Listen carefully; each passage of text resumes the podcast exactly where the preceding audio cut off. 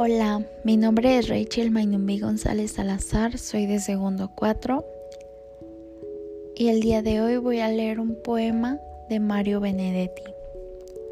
Preliminar del miedo. Por sobre las terrazas alunadas, donde se aman cautelosamente los gatos y los brillos esquivan las chimeneas. Creo que nadie sabe lo que yo sé esta noche, algo aprendido a pedacitos y a pulsaciones, y que integra mi pánico tradicional modesto. ¿Cómo desmenuzar plácidamente el miedo?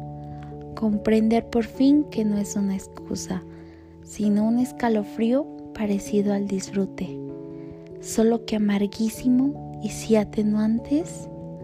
Los suicidas no tienen problemas al respecto, deciden derrotarse y a veces lo consiguen.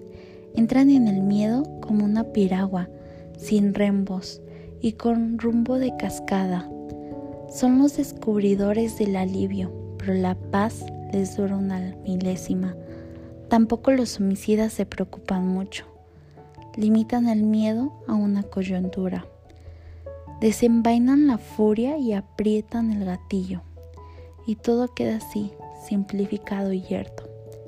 Pero los demás o sea, los que venimos tironeados por la maravilla y perseguidos por el horror, los demás, o sea, los compinches de la duda, los candorosos,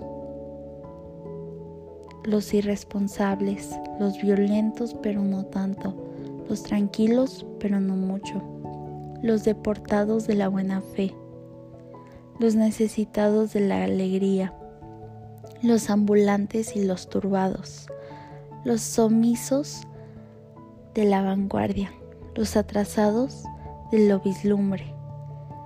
Esos, ¿qué haremos con el mundo?